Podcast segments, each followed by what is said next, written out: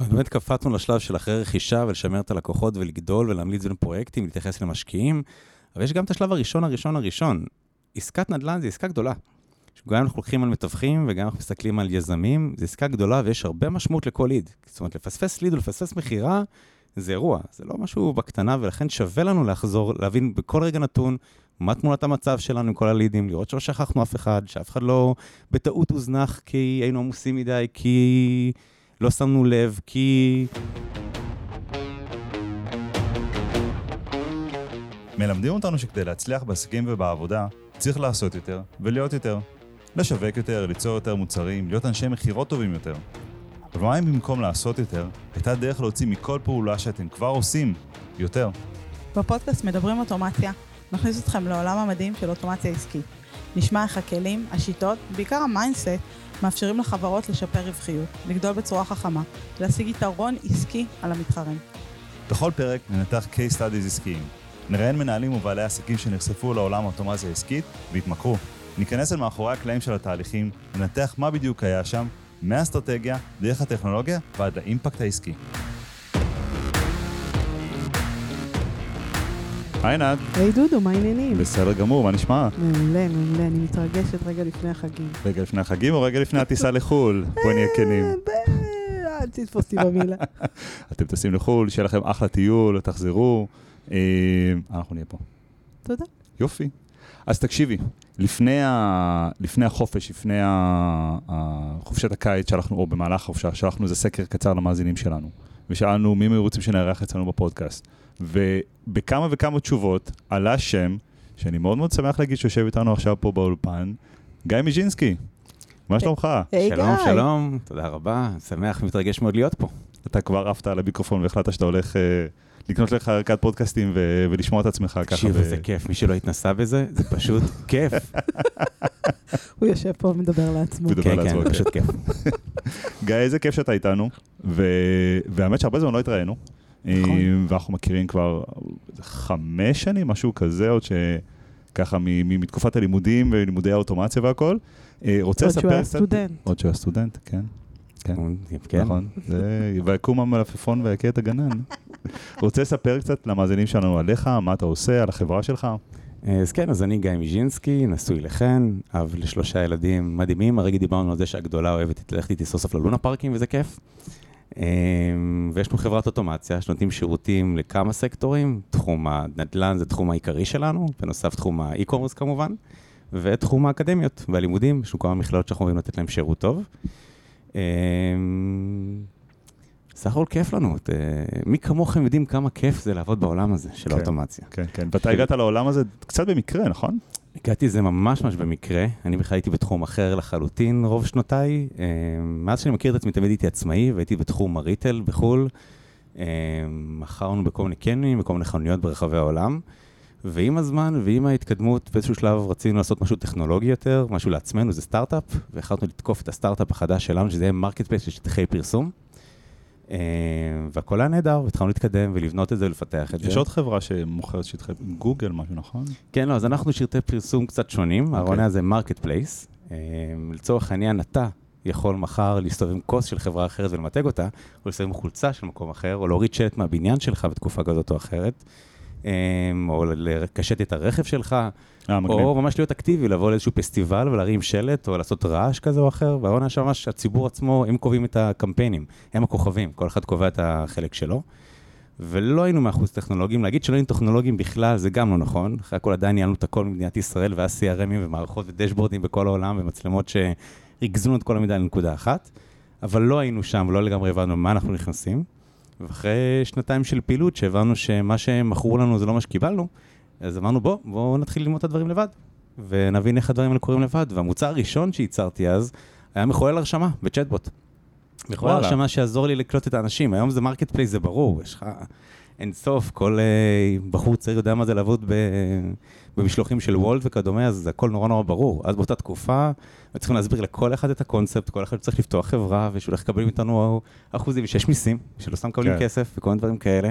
והצ'טבוט הראשון שבנינו אי פעם, והחשיפה שלי לעולם הצ'טבוטים, זה היה בדיוק לדבר הזה, לייצר איזשהו מחולל הרשמה, שיעזור להבין, להבין את התהליך של איך להיות כוכב אצלנו בחברה. צ'טבוט במסנג'ר עשיתם את זה? זה עוד היה במסנג'ר? באותה תקופה. אוקיי. אה, אז אנחנו מסנג'ר, מדברים על 2017 כזה? כן, 2016-2017, ממש ממש בתחילת תחילת הדרך. אה, עוד בעסקים הקודמים שלי התעסקתי הרבה מאוד עם המסנג'ר, זה היה ציר הפרסום העיקרי.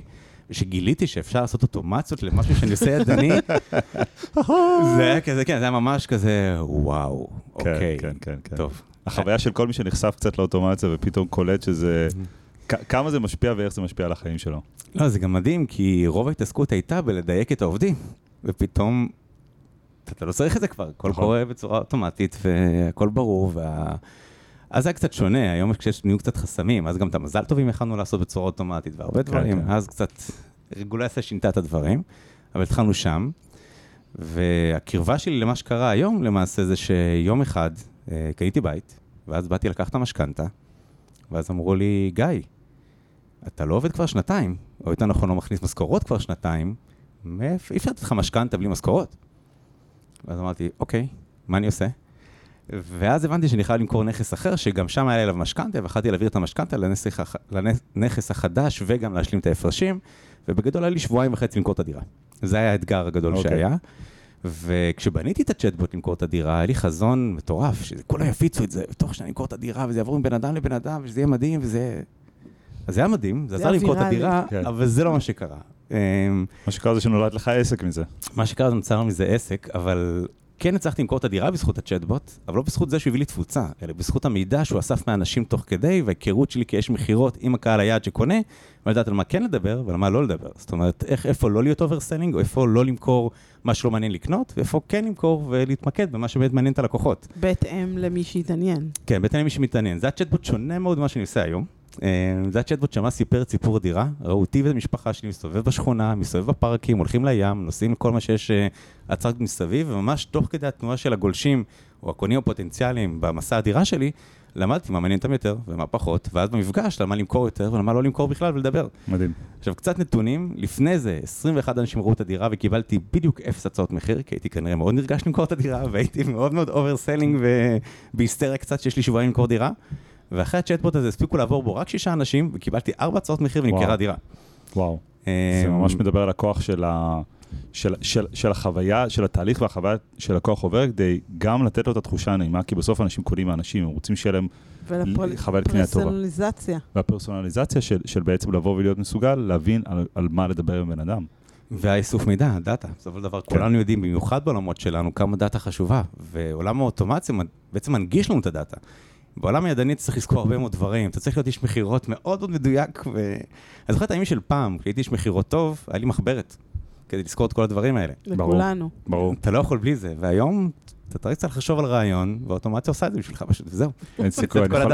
אני יכול להגיד לכם שממש לפני שהתחלנו להקליט, קיבלתי בוואטסאפ אישור ל- ל- להצעת מחיר ששלחנו לאיזה פרויקט עם, אה, עם חברה, וזו הצעת מחיר שנשלחה לפני שלושה חודשים, משהו כזה, כאילו, ועכשיו אישרו אותה, ובאמת, אם לא היה את הכל, את התיעוד בפאי והכל, לא היה לי שם שום מושג על מה אנחנו הולכים לעבוד, אבל אה, באמת חשוב הדברים האלה.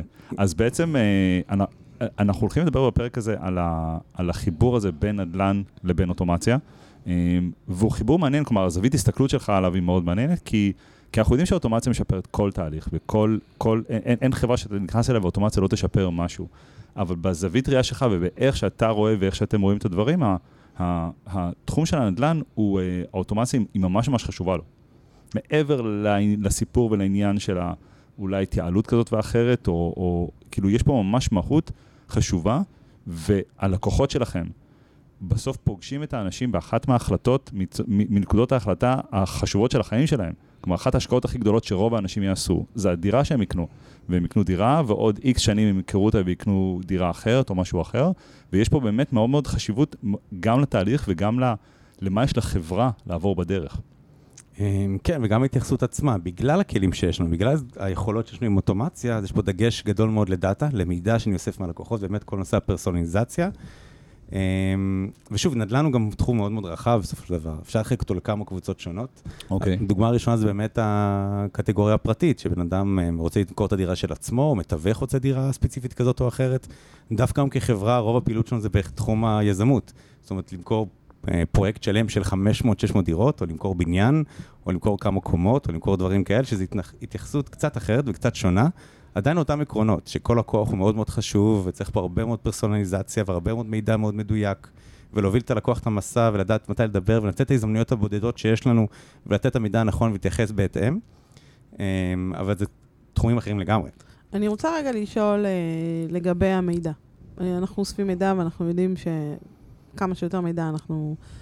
אבל אנחנו גם יודעים שבשביל להשאיר פרטים, אז אנחנו מבקשים סתם שם וטלפון, וכל שדה שנוסיף יוריד לך את, ה... את האחוזי המרה, ו... ו- וזה בעייתי. זאת אומרת, בסופו של דבר, אתה רוצה כמה שיותר דאטה, גילאים ותחומי עניין, ונגיד אה, אה, מצב אם משפחתי. יש כבר בית ומוכרים אותו, או שזה בית בדיוק, ראשון. המון המון מידע. אבל איך אנחנו עושים את זה? איך אנחנו יכולים גם לאסוף מידע וגם להשאיר את אחוזי ההמרה הגבוהים? אוקיי, אז קודם כל באמת בשלב הראשון, בתהליך הראשוני, זה אותו דבר בדיוק, שם, טלפון, מייל, זה המקסימום מידע שאני רוצה. אני גם יודע נתון נוסף, אני יודע איזה אזור מעניין אותו בארץ, כי בגלל זה הוא נרשם למודעה ספציפית באזור מסוים. זאת אומרת, יש לי איזה נתון נוסף כחלק נלווה מאותו אירוע. שהוא ראה את המודעה הספציפית, אם, אם זה פרויקט מסוים. כן, שהוא ויש גם רוצה כמה באזור מקורות. אה, עמק חפר. אוקיי, מדהים. כן, שהוא רוצה עמק חפר או לא, או לא שהוא רוצה רוצה תקציב. מסוים בדרך כלל. אה, זה מאוד משתנה, אבל כי באמת רואים תופעה מאוד מעניינת בתקופה האחרונה שקצת לא קשורה, שאנשים מחפשים לפי מחיר ולא לפי לוקיישן, אבל ברמה העקרונית. כשבן אדם פונה אוקיי. לפרויקט מסוים, זה בדרך כלל האזור והמרחב. אבל זה משתנה אם הוא משקיע או שהוא רוצה לקנות דירה לעצמו. זה מאוד מאוד מש- מאוד מאוד משנה. זהו, זה, זה מהדברים ש, ש, שכנראה יודעים אותם בהמשך הדרך. זאת אומרת, בהתחלה אתה רק יודעת שבן אדם משאיר פרטים, אז איך עושים את עבודת הטיוב הזאת ואת עבודת הבאת הדת מצד אחד, מצד שני בצורה שהיא אה, גם לא מעיקה ללקוח וגם תיתן באמת את הבשר שרוצים אחר כך לתהליך המכירה. אוקיי, אז זה באמת, אה, ננסה להפריד בין פרויקטים של ריטל רגילים, של תיווך למעשה, או דירה ספציפית שאני רוצה למכור, לבין פרויקטים, שזה משהו אחר לגמרי, או בכלל חברות ניהול פרויקטים, שיש להם כמה וכמה פרויקטים, כי איסוף הדאטה זה תהליך מתמשך. יכול להיות שלקוח בחברה גדולה של מגוון פרויקטים, יכול להיות שהוא יתעניין בהתחלה בנתניה, אבל בעוד 3-4 שנים אני אפגוש אותו בכלל בהצעה טובה באשקלון, או בבאר יעקב, או בכלל במקום אחר. אז איסוף המידע הוא לא רגעי רק בהרשמה, הוא לאורך כל התהליך. ומצד אחד אנשי המכירות עצמם צריכים לדעת לתעד את הנתונים במערכת קשרי לקוחות ב-CRM שלנו, שזה חלק חשוב. מצד שני יש גם צ'טבוטים ואוטומטיות שפועלות ללקוח כדי לאסוף את המידע ולעדכן את הדאטאבייסים. זאת אומרת, יש פה כמה דברים שקורים בו זמנית. אבל אחד הדברים החשובים ביותר בפרויקט, שבן אדם נרשם, ובואו נחשוב על עצמנו, נגיד והמטרה שלנו היא אזור מסוים, ונגיד אנחנו רוצים לקנות דירה בקריית אונו. אני לא אפנה לפרויקט אחד, נכון. אפנה לכמה וכמה פרויקטים. עכשיו, באותו נקודה שנרשמתי לכולם, יש לי נתון אחד עיקרי, קריית אונו. חיפשתי בגוגל קריית אונו, נרשמתי לכמה פרויקטים, ואז חוזרים אליי לפרויקטים, ואני לא באמת זוכר כבר למי נרשמתי ומי זה מי. נכון. וגם אם קבעתי עכשיו 4-5 פגישות, לא בטוח שאני אלך לכולם, כי אני לא זוכר מי זה מי, וכבר מיציתי באיזשהו שלב מסוים. אז אחת מהמטרות העיקריות שלנו, כשמישהו נרשם לפרויקט שלנו, זה ליצור את הבידול, שיזכור שזה אנחנו. זאת אומרת שאומנם אנחנו אחד מתוך חמישה, שישה בקריית אונו, אבל זה אנחנו ספציפית, זה הפרויקט הספציפי שאליו נרשמת, וזה היתרונות של הפרויקט, לתת לך את החשק להגיע לפרויקט הספציפי הזה.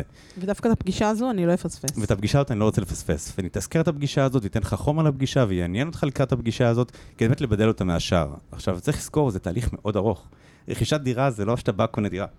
זה יכול לקחת כמה חודשים לפעמים, ולא תמיד אנחנו יודעים את כל המידעים, והעליתם פה משהו שהוא מאוד מאוד קריטי לתהליך המכירה. דירה ראשונה, משקיע, דירה שנייה, זה תהליך מסע לקוח אחר שונה. לחלוטין. נכון. לקוח שזו דירה ראשונה שלו, רוב ההתעסקות זה משכנתה, כמו שקרה לי.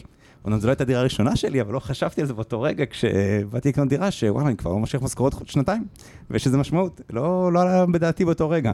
אבל בדרך כלל דירה ראשונה, לא לגמרי מבינים את ההשלכות, ורוב ההתעסקות היא סביב הכסף. הסכום, המימון, האפשרויות, מה אני יכול, מה אני לא יכול. גם בחירת הדירה, שלושה חדרים, ארבעה חדרים, חמישה חדרים, זה מבוסס תקציב ולא צורך ברוב המקרים, בדירה ראשונה. כי לא ברור לך כל הדברים. ואז יש את המשפרי דיור, שמשפרי דיור זה גם מצמצמים וגם מגדילים, הם כבר יותר מנוסים, כבר יודעים מה הם רוצים, הם יודעים משהו מסוים שהם רוצים גם, הם צריך להתעסק בעיקר באיכות החיים ופחות בכסף או במשכנתה או במימון, אה, ויש את המשקיעים, שאותם מעניין דבר אחד, כסף. זו שיחה אחרת לחלוטין, פתיחה אחרת לגמרי, ה vibe של השיחה צריך לראות אחרת לגמרי. כל החיבור עם הלקוח הוא אחר לגמרי, והתיעוד של הלקוח הוא אחר לגמרי. כי משקיע, הוא תמיד יישאר משקיע. עכשיו בוא נזכור גם עוד משהו, במדינת ישראל כל אחד רוצה להיות משקיע נדל"ן. נכון. אוקיי? זה לא איזשהו מין מקצוע, זה כולנו בערך. אז זה גם איזשהו דבר נוסף, לדעת לתעל את הלקוח קדימה. כשלקוח קנה דירה ולקח משכנתה עכשיו ל-25-30 שנה משכנתה, זה לא נפגוש, אנחנו לא נפגוש אותו ברכישת דירה שוב רק בעוד 25-30 שנה. ברור. אה, זה לא מה שיקרה ברוב המקרים. ולכן אנחנו צריכים דרך אוטומציה, לדעת לזהות את האירוע, לדעת, לדעת מתי לתקוף אותו בפעם השנייה, לדעת לעקוב אחרי הלקוח הזה גם אולי ולהמשיך לתת לעניין לו אותו. ערך, ברגע שאנחנו יודעים שערך הדירה עלתה, הוא גר שם כבר איזה שלוש-ארבע שנים, פתאום אנחנו רואים שיש עליית מחירים ואפשר למכור את הדירה, אולי לעניין אותו בזה. נכון, וגם לשמור איתו על כושר, כבר הרבה מאוד חברות נדל"ן מבינים שזה לא רק המכירה, זה גם האספקה. גם אספקה ושירות לקוחות אחרי המסירה, להיות, לתת לו את השירות לקוחות, לתת לו את המענה, להראות לו שאכפת, לשלוח לפעמים שנה, שנתיים אחרי זה מתנה קטנה לזכור שזה היזם, כי בפעם הבאה שתבוא דירה, ותבוא פעם הבאה לדירה נוספת, הוא יזכור אותו. ואחד מהקונספטים של דירות, גם שנשמע כמו מוצר צריכה, כמו קפסולות ב- בנסטלה, שזה לא בדיוק זה, זה לא בדיוק ריקרינג, אבל אתה כן רוצה לשמר את הלקוח מהדירה הבאה, ושימשיך איתך מדירה לדירה לדירה, וימליץ. לחברים. וימליץ לחברים על ה... ויש הרבה מאוד חברות בארץ. אני חושבת שגם ה... השוק הזה של כל מה שקשור ליזמים ופרויקטים וזה, הוא, אין לו שם טוב בארץ. וכולם מפחדים שידפקו אותם, וכולם מפחדים שהחברה תיפול, ופשיטות רגל ועניינים. ו- וחשוב שההמלצה הזו מחבר, זה סופר קריטי במקרה הזה, כי אתה הולך לעשות את ההחלטה הכי גדולה בחיים שלך, אתה רוצה לעשות את זה עם מישהו שאפשר לסמוך עליו. לגמרי, ומה יותר טוב מזה שחבר המליץ? לגמרי. נכון, באמת קפצנו לשלב של אחרי רכישה ולשמר את הלקוחות ולגדול ולהמליץ בין פרויקטים, להתייחס למשקיעים, אבל יש גם את השלב הראשון, הראשון, הראשון. עסקת נדל"ן זה עסקה גדולה. גם אנחנו לוקחים על מתווכים וגם אנחנו מסתכלים על יזמים, זו עסקה גדולה ויש הרבה משמעות לכל ליד. זאת אומרת, לפספס ליד ולפספס מכירה, זה אירוע, זה לא משהו בקטנה, ולכן שווה לנו לחזור, להבין בכל רגע נתון מה תנועת. המצב שלנו עם כל הלידים, לראות שלא שכחנו אף אחד, שאף אחד לא בטעות הוזנח כי היינו עמוסים מדי, כי לא שמנו לב, כי... הוא לא הגיע, פספס את הפגישה ולא זהו. התייח... לא התקשרנו להתייחס לזה. אז פה, אז פה אני כן רוצה גם ל, ל, לשים איזה זרקור על זה, כי יוצא לנו, בדיוק הייתה לי ביום חמישי שיחה עם, אה, עם, עם אחת החברות שאנחנו מלווים, שהם צרכני לידים מאוד מאוד כבדים. זאת אומרת, הם באמת חיים, המנכ"ל אמר, אנחנו חיים על זרימה מאוד מאוד גדולה של לידים. ו, וכל עסקה שם היא עסקה, מן הסתם לא בסדרי גודל של נדל"ן, עסקה של כמה אלפי שקלים. אה, והם לוקחים כל ליד מאוד מאוד, אה, באמת, כאילו, אם, אם יש מצב שאיזה לידים לא מקבלים מענה או שמשהו לא זורם באוטומציה, ישר אנחנו מקבלים, ישר הספורט שלנו מקבל אז אה, אה, הקפצה באוויר ו-220 וולט, אבל, אבל אף, אף חברה לא באה ואומרת, אה, לידים לא חשובים לי, זה לא באמת זה. כולם יגידו, כן, כל ליד חשוב, לכל ליד צריך לחזור, וצריך לחזור אליו בזמן, לפני שהוא מתקרב, והוא נשלח לנו חומר והכל. השאלה היא איפה המקום שבו בתחום הנדל"ן, אה, ההתנהגות בשטח היא אולי באמת מצביעה על, על, על, על, על, אולי זה ש, ש, שהעניינים כן נלקחים יותר לכובד, או שבאמת ליד נספר, כי אין חברה אחת שאנחנו נדבר איתה, אין בכל הלקוחות שלנו כאלה שיבואו ויגידו, אה, לידים בסדר, לא חוזרים עליהם, אין לי בעיה עם זה. כולם, כול, כולם אומרים ש, שכל ליד הוא חשוב וכל ליד הוא, הוא משמעותי. אז איפה בעולם הנדל"ן, אה, ההסתכלות וה, והזווית ההסתכלות היא אולי שונה, ואני גם אשאל, איך יוצרים את אותו, את אותו engagement הזה המשמעותי ללידים האלה, שלא רק דרך להקיא עליך חומר, הנה המפרט, הנה השכונה, איך, איך הופכים את זה לאינטראקטיבי, למעניין, למשהו שבאמת engaging, שגורם לא, לאותו ליד לזכור את אותו פרויקט ספציפי. כמו שאמרת, השאיר פרטים אצל חמישה פרויקטים. כן, זה, זה מתחלק לשתי חלקים. קודם כל, הלידים מצד אחד חייב מענה מיידי, מצד שני מבינים שעסקאות ארוכות. זאת אומרת, זה לא שבן אדם יתעניין היום ובאותו רגע יקנה את הדירה. הוא יכול לקחת עכשיו חודש, חודשיים, שלוש, שנה, שנתיים. במשך כל הזמן הזה אני צריך עדיין להיות ערני אליו כל רגע נתון, ולשמר את היחסים שלי איתו בכל רגע נתון, אבל בו זמן גם לא להיות פושי מדי, ולדעת ממש לנהל את מערכת היחסים הזאת, כי מערכת יחסים קצת מורכבת, קצת תהליך שונה. מכירה של שנתיים? מתי עושים לו, כאילו, מתי אומרים, לא, לא, אוקיי, אני אחדד. את זה- זה. זה זהו, כאילו אני נראה אחדד. לי לא- זה לא באמת צריך לבחירה של שנתיים, אבל יכול להיות שהוא לא קנה הפעם, אבל בעוד שנתיים הוא עוד פעם חזר לשוק. אין כן, בעיה. ועדיין אותו רשומה ועדיין אותו ליד. אין בעיה, אבל עדיין יש לו שתי נקודות הת- התעניינות שונות לחלוטין. צריך גם לדעת מתי לוותר, סליחה. לא, נכון, צריך לדעת מתי לוותר. אמ, אבל תראי, פרויקט, יש שוב, זה משתנה גם בין פרויקטים שונים, אבל יש פרויקטים שמאוד ארוכים. עכשיו, חמש שנים, שש שנים רק להקמה של הפרויקט. נכון, אבל מה שאני באה ואומרת, זה לשים לב, זה לא רק שאנחנו רוצים את כולם, אנחנו גם רוצים את אלה שמתאימים לנו כמו כפפה ליד. זאת אומרת, אם הפרויקט הוא מאוד מאוד יוקרתי, ובא אליי זוג צעיר עם שני ילדים שמרוויחים, סתם אני אומרת, 20 אלף שקל בחודש ביחד, וצריכים לשלם גנים, זה, אני, אני אגיד להם לא תודה. אני חושבת. תראי, שכירות זה לא כמו רכישה, בשכירות את צריכה שזה באמת יעמוד בתשלום כל חודש, אבל ברכישה כבר במד הרכישה אני יודע אם יש לו את היכולת או לא את היכולת. כאילו זה הופך להיות בעיה של הבנק. זה בעיה של הבנק בגדול, כן. אז זה פחות אה, קונקרטי בהקשר הזה, אבל מה שזה מאוד מאוד קשור, זה, זה להבין, קודם כל באמת, יש פה התאמה של לקוחות מסוימים לפרויקטים מסוימים, ולפעמים נרשמו לפרויקט יוקרתי מדי, ואנחנו כחברה, יש לי את ה... לפעמים אפילו באותו אזור, את היכולת להציע לו משהו קצת פחות, משהו, כאילו קצת פחות fancy או יוקרתי, במחיר קצת יותר נחמד ויותר נעים. אה, וזה גם פעולה שעושים, אבל זה כבר יותר פעולות של ניצול דאטה, שזה משהו אחר, לדעת לטייב את הדאטה בין הפרויקטים השונים.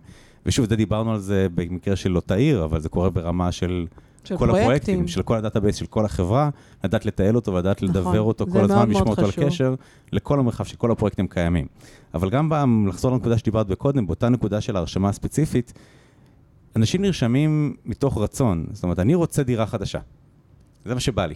בא לי דירה חדשה. אז נכון שאני מסכים איתך שיש לידים שצריך להבין ישר, טוב, הוא רק מתעניין קר מאוד מאוד מאוד מאוד, לרשום אותו לרשימת דיוור כזאת, שתחמם לי אותו לאט לאט לאט ובתדירות מאוד מאוד קטנה של אולי פעם בחודש, כי אני גם לא רוצה להמאיס אותו עליי יותר מדי. אה, והזיתי את הסיטואציה הזאת, וב-CRM עצמו, מערכת ניהול הלקוחות, איש המכירות שדיבר עם אותו איש, יציין דרגת החום שלו ויתארגן את רמת האגרסיביות שאני רוצה לתקוף אותו, כי אני מבין שיש פה תהליך של כמה חודשים או כמה שנים, כי הוא לא לגמרי שם. מצד שני, אם זה לקוח של דירה ראשונה, ואני מבין שהוא כבר בירר משכנתאות, אני מבין שהוא חם מאוד. זאת אומרת, זו תקופה שאני צריך להיות יותר עני אליה, להיות בתדירות יותר גבוהה עליו, לדפוק דופק בצורה הרבה יותר אגרסיבית, כי אני יכול לאבד את העסקה. ועסקה פה היא משמעותית מאוד, במיוחד בתקופה של עכשיו, שתחום הנדל"ן הוא... בקשיים. קר. הוא קצת בקשיים, וזה גם משנה אזורים. יש אזורים כמו אזור המרכז, שמאוד קשה למכור היום, כי זה מראש מבוסס לאנשים עם הרבה מאוד כסף, ואנשים שמבוססי השקעות, מול אזורי דיור. אה, ויש תופעה חדשה, דירה מתחת ל-2 מיליון שקל, מאוד אטרקטיבית פתאום. כן. אה, שדרך אגב, הרבה אמרו לנו מאז ומתמיד, קנה דירה לא איפה שאתה גר בה. יש מין אמרה כזאת, שאם אתה רוצה להצליח מנדל"ן, אל תגור בדירה שאתה קונה, נכון. כי לא תוכל לנהל את ההשקעות ולא תוכל לנהל את הנדל"ן ולא תוכל למכור. זה- זה שני מנגנוני החלטה שונים לחלוטין, איפה אני משקיע ואיפה אני גר. כלומר, זה זה ממש שני מנגנונים שונים. כן, וכורח המציאות הביא אותנו היום לשם. הרבה אנשים קונים אה, למגורים, אבל לא באמת למגורים. כתחליף, הם מצד אחד ישכירו, מצד שני זה התקציב שיש להם, אז הם יקנו באזור שמאפשר את התקציב. כן. וישאלו בין, בין השניים. בגלל זה כבר הלוקיישן, כמו שהיה פעם קריטי, שמישהו מתעניין בנתניה, זה נתניה, זה כבר מתחיל לאבד את זה. גם נכון. יכול להיות שבעקבות העובדה שהעולם גילה את העבודה מרחוק בעקבות הקורונה, והרבה חברות חזרו לעבודה אה, אה, רק חלקית לדוגמה במשרדים, או בכלל לא, אה, זה פותח לאנשים את האפשרות בעצם, אני לא חייב להיות כבול למקום מסוים, אני יכול בעצם אולי לגור איפה שאני רוצה, או ברדיוס מסוים, או בטווח מסוים. אה, ולנסוע פעם בשבוע ברכבת, בשבוע, כן, גם אם זה. לוקח לי שעה. כן, אבל לא כולם כמונו ממש יכולים לעבוד מאיפה שרק נרצה ומתי שרק נרצה. זהו, זה שמור באמת אבל- לאנשי אוטומציה. אה, לא, זה לא שמור רק לאנשי אוטומציה, זה שמור גם לאנשי לא, להרבה הייטק, ושמור, ואנחנו אבל- בקשר עם חברות, גם אה, משרדי עורכי דין וכאלה שעובדים חלקית נכון. מהבית, זאת אומרת, זה לא רק, זה זה בעיקר עניין של הפתיחות של ה... של הארגון, של איזה, כמובן אופי העבודה, אם אני מקבל אה, לקוחות, אם העבודה שלי לקבל לקוחות, אז, אז אני חייב להיות במשרדים, אבל uh, הרבה מאיתנו העבודה היא, uh, אני יכול להגיד שאם הייתי צריך לאכול את הפקקים בדרך למשרד ברעננה כל יום, או יותר מפעמיים זה לא בשבוע, זה לא היה קורה. אנחנו לא. יודעים שזה לא היה אין קורה. שום סיכוי. אה, זה גם יכול להיות קשור, אה, אבל בואו נחזור באמת להמשך השאלה הראשונה ששאלת, מה כן. התהליך עצמו שקורה? כן. אז קודם כל זה התשומת לב המיידית, שזה נכון דרך אגב לגבי כל קמפיין וכל ליד, ברגע שהוא נרשם, אתה רוצה מיד להגיב, מיד להגיע לו, היי, נרשמת, היי, בוא נתחיל את התהליך, בוא נתקדם, בוא נאסוף מידע, או בוא ניתן לך מידע, זה כבר איזשהו תהליך שאתה רוצה להתחיל. אבל שוב, זה באמת נכון לכל קמפיין, לכל ליד, שאתה רוצה באמת להניע את התהליך כמה שיותר מהר. אה, וחלק מהעניין פה באמת זה אותם לקחים מהבוד דירה הראשון שלי בהתחלה, זה נושא איסוף המידע. לדעת לאסוף כמה שיותר מידע מהלקוח, שגם כשאני אדבר איתו, שאיש המכירות ידבר איתו פעם הראשונה, הוא ידע איך להתייחס אליו. אז ממש השאלה הראשונה בדרך כלל שננסה לברר, זה אם מדובר פה בהשקעה, דירה ראשונה או לא. אם זה השקעה או דירה ראשונה, אם זה הדירה הראשונה, אני אעזור לו אולי אפילו במשכנתה, אולי אני אתקוף אותו במקום של בוא אני אעזור לך ובוא אני אתן לך את הכלים, ובוא אני אתמוך בכלל לפני שאתה מתעניין אצלי, ותוך כדי שאני עוזר לך, אני בכלל יכול לגלות אם אתה מתאים לי לפרויקט. דרך. אגב, זה- זה יכול, מבחינת פאנל שיווקי, זה יכול להיות גם ה- בכלל הכניסה לפאנל היא דרך אה, קונה דירה ראשונה, הנה, ככה תמקסם את המשכנתה או משהו כזה. ומשם להגיע ל... ל, ל אחרי שכבר בנינו אמון, להגיע כבר למכירה עצמה של הנכסים והפרויקטים וכל הדברים. תשמע, אולי עלית פה על קמפיין. באמת, כאילו דירה לא, ראשונה, לתת... יועץ המשכנתה עלינו. נכון, בדיוק. בדיוק, לתת כן. ערך של יועץ משכנתה, כי. הרבה אנשים בכלל לא מודעים שיש מקצוע כזה, והם הולכים ומבזבזים זמן ושעות מול הבנקים, ובאמת, יועץ משכנתאות זה משהו שהוא הוא חובה, לפי דעתי. כן, אז זו תמיד השאלה הראשונה. עכשיו, כל פרויקט, בדרך כלל, לפחות הפרויקטים החדשים, היוקרתיים, שמנסים לבדל את עצמם עוד לפני האוטומציה וכל זה, אז בזה יש את החדר כושר, ולזה יש את הגנים, ולזה יש את הפרדסים, ולזה יש את המקרר יינות, אבל וכל זה אחד עם הפיצ'רים. אבל זה לתקוף, בדיוק, זה לתקוף דרך הפיצ'רים. זה כמו שאני אמכור לך את המיקרופון הזה דרך, בסוף, אתה יודע, אולי אני רוצה למכור לך את המיקרופון הזה דרך אה, התוכן המדהים שתוכל ליצור כשאתה משת... אה, אה, אה, הכי קל זה למכור דרך הפיצ'רים, אבל אני חושב שזה הכי פוגש את הלוגיקה של הלקוחות, את השכל, ולא את הרגש או את מה שבאמת כואב ומפריע. נכון, אבל אני דרך האוטומציה יכול לזהות שני דברים. קודם כל, את- אמרת את זה הכי נכון, אני לא מוכר פיצ'רים, אני מוכר שימוש בפיצ'רים, נכון? כשאני אומר חדר כושר בדירה, אני לא אומר, "אה, יש לי חדר כושר בדירה.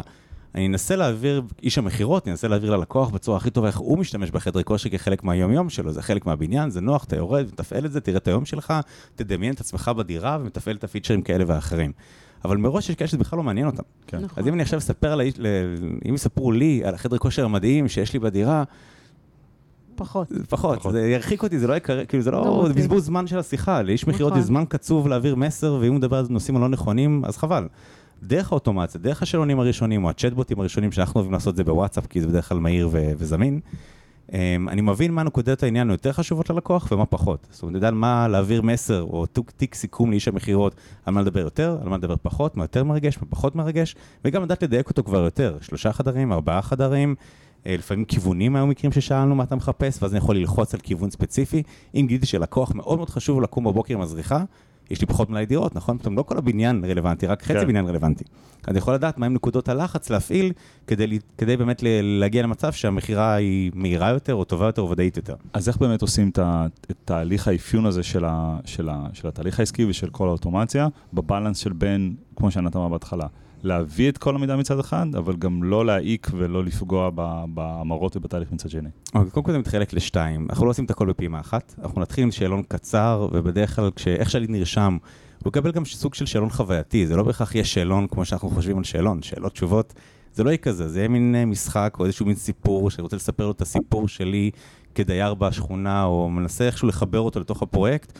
משתי סיבות, א', כדי שיהיה יותר מעניין, כדי שבאמת לא נאבד אותו מיד, וגם כדי שנצליח לשדר לו את הרגש הזה של תחשוב איך אתה נהנה מהפיצ'רים האלה.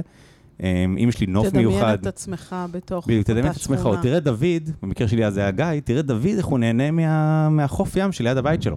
דרך אגב, אמרתי דוד, כי זה השם הראשון של א', ולא חשבתי דוד צינזה.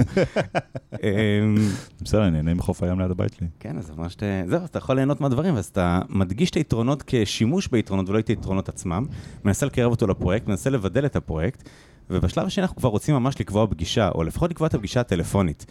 אה, כולם מכירים ויודעים שאחוזי ההגעה לפגישות שנקבעו על ידי הלקוח בעצמו הן גבוהות בצורה משמעותית מכל פגישה אחרת.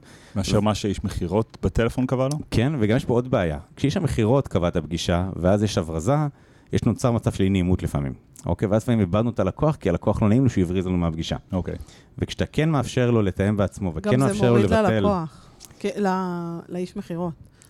שהפוטנציאל, לא פוטנציאל, ה- כשלא הצליח, או ש... נכון, הרגש הזה של אנשי מכירות. כן, זה גם יכול לפגוע בהם בדברים. שוב, זה לא שאנחנו עכשיו עושים תיאום רק בדיגיטל ולא מאפשרים לאנשי מכירות לתאם, זה לא הסיטואציה. אלא הסיטואציה היא שכן, אם רואים שזה לא קורה בצורה טבעית, או, או מאחורי הקלעים, אם נגיד באי-קומרס המטרה שלי זה למכור, אז פה המטרה הראשונה זה לקבוע פגישה. כן. לא פגישה, שיחה טלפונית. אבל זה איזושהי שעה שמתואמת וברורה ללקוח שהוא בחר בה, ואנחנו יודעים בוודאות שהוא בחר בה, ולא איש מכירות לחץ עליו אז הוא אמר לו, כן, כן, כן, בסדר, מחר בשעה 10 בבוקר. כמה- לסיטואציות האלה.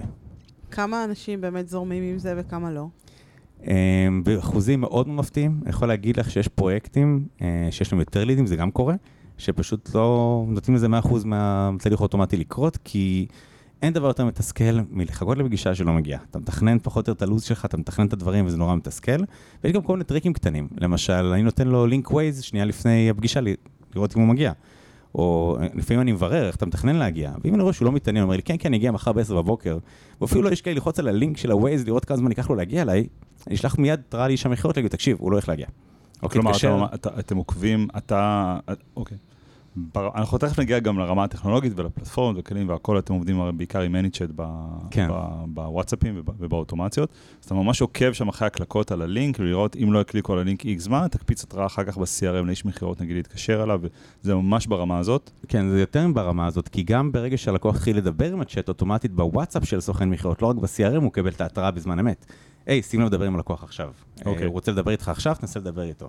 עכשיו, אנשי מכירות הם לפעמים בתזוזה, לפעמים יכולים להסתובב בסיור בתוך הפרויקט פתאום, לא תמיד באותו נקודה ספציפית, לפעמים מוכרים פרויקט שלא קיים, אז בכלל אתה מסתובב בכל מיני מקומות ואין לך ממש משרדים לשבת בהם ומגיעים אליך. יש כל מיני סיטואציות, אז אתה רוצה לוודא תמיד, בכל רגע נתון, שאם הלקוח מגיע לפגישה ומתעכב או לא מוצא, שאיש המכירות ידע את זה בזמן אמת, הוא מקבל את זה, ואני בעצם ממיר את זה להודעת וואטסאפ גם כהתראה לסוכן. זאת אומרת, שיהיה ממש מחובר בכל רגע, וידע מה קורה, אה, וידע להגיב בהתאם, כי... ממש האח הגדול ב... אנחנו ממש האח הגדול בלינקים, בודקים כל דבר, רואים את המעקבים, עושים סקירות ובודקים, הלקוח לא הגיב, אישר את הפגישה, שולחים לו התראה חוזרת לוודא את זה, מתריעים את איש המחיר, שים לב, אולי יהיה פה אכזבה בדרך. כאילו תהיה ערוך לדבר הזה ואל תצפה סתם, או אולי בכל זאת שווה לך להרים טלפון, ובוא תשאל אותו דווקא אם הוא דרך להגיע, כי הוא לא לחץ על לינק ווייז. אני זוכר סיפור מלפני כמה שנים שלא זוכר אם באיזה מהמערכות ה-CRM הזה שיודעות להקפיץ לך אה, התראה על זה שהלקוח... ביקרתי באתר. לא, לא ביקרתי באתר, אה. אלא שפתחת הצעת מחיר. אוקיי. שהוא פתח באותו רגע את ההצעת מחיר, ואז זה היה ממש קופץ ברמת ה-CRM, ואנשים יכולים כאילו להתקשר, עכשיו לגיא הצעת מחיר פתוחה לו, ואני מתקשר, היי גיא זה דודו, הצלחנו לעבור להצעת מחיר, יו זה קטע, אני בדיוק עובר אליה עכשיו. אז גם כן, אתה אומר, המקומות האלה של לשמור כל הזמן את ה... את, ה, את האצבע על הדופק של מה קורה, אבל לינק לווייז, דברים כאלה, שוב, אנחנו, אלה דברים טכניים. איפה, איפה האוטומציה עוזרת בשביל באמת להגדיל את המעורבות של, ה, של, של אותו מתעניין בלקוח פוטנציאלי בנכס, כדי שההנעה לא תהיה רק מהמקום הלוגי, הרי click away זה לא click away, זה, זה לוגי, יש פגישה, אני צריך להגיע אליה, קבעתי לו, זה, זה הכל לוגי. איפה המקום שאני ממנף את האוטומציה בשביל גם להעביר את הלקוח, אולי זה תהליך רגשי, סביב, כמו שאמרנו יותר מפעם אחת, ונגיד יותר מפעם אחת בפרק הזה, אחת ההשקעות הכי גדולות של החיים שלו, אם לא הכי גדולה. אמ, אז יש כמה חלקים. קודם כל באמת המסע הראשון אוסף מידע לאיש המכירות. איש המכירות ידע לתת לו את הדגשים הרגשיים בצורה טובה יותר, אחרי שיהיה לו יותר מידע. לדעת איפה ללחוץ יותר ואיפה פחות. האוטומטית תיתן בעיקר תמונות, בעיקר סיפורי קצה. אנו אוטומטית שפעם עשינו ויצרנו מי, אתה מתעניין בפרויקט X, אה, מי האנשים שרכשו לפני. זאת אומרת, okay. מי אוקיי. האנשים, מי קהל היעד שהולך לפגוש בסיפור. ולספר חוויות שאנשים אחרים לפעמים גם לא קיימות, לתת סוג של קונספט מה הולך לקרות בשכונה הזו ברגע okay. שתהיה אוקיי. מוכנה. ושוב, יש הרבה מאוד פרויקטים שמתוך עשרה בניינים כבר בנו שלושה, אז אפשר ממש לתת מקרים אמיתיים, לדבר על קהילות, לדבר על מה קורה בינתיים אה, בקהילה, מי האנשים עצמם. לפעמים גם אפשר להזמין אנשים פיזית, ממש לאירועים שכונתיים, כדי לבוא ולהתרשם ולהבין מה קורה שם. אה, באחד המקרים גם שאלנו שאלה, תמימה מאוד. אה, תדמיין שבונים לך פארק מתחת לבית. איזה עצים היית רוצה לראות שם? Mm, אננסים, לימונים? ואז הוא עונה את התשובה שלו, הוא אומר, אה, מעולה, ניקח את זה בחשבון בנטיית ה-15 דונם של העצי פרי שיש לך מתחת לבית, כחלק מהפרויקט. אוקיי? אף אחד לא ירים גבה. אף אחד לא ביקש אננסים. אף אחד לא ביקש אננסים. אני נראה שהאננסים גדלים ברחובות, אבל... אה, אה, לדעתי האופציות היו אבוקדו, תפוזים, לימונים, אוקיי. ו...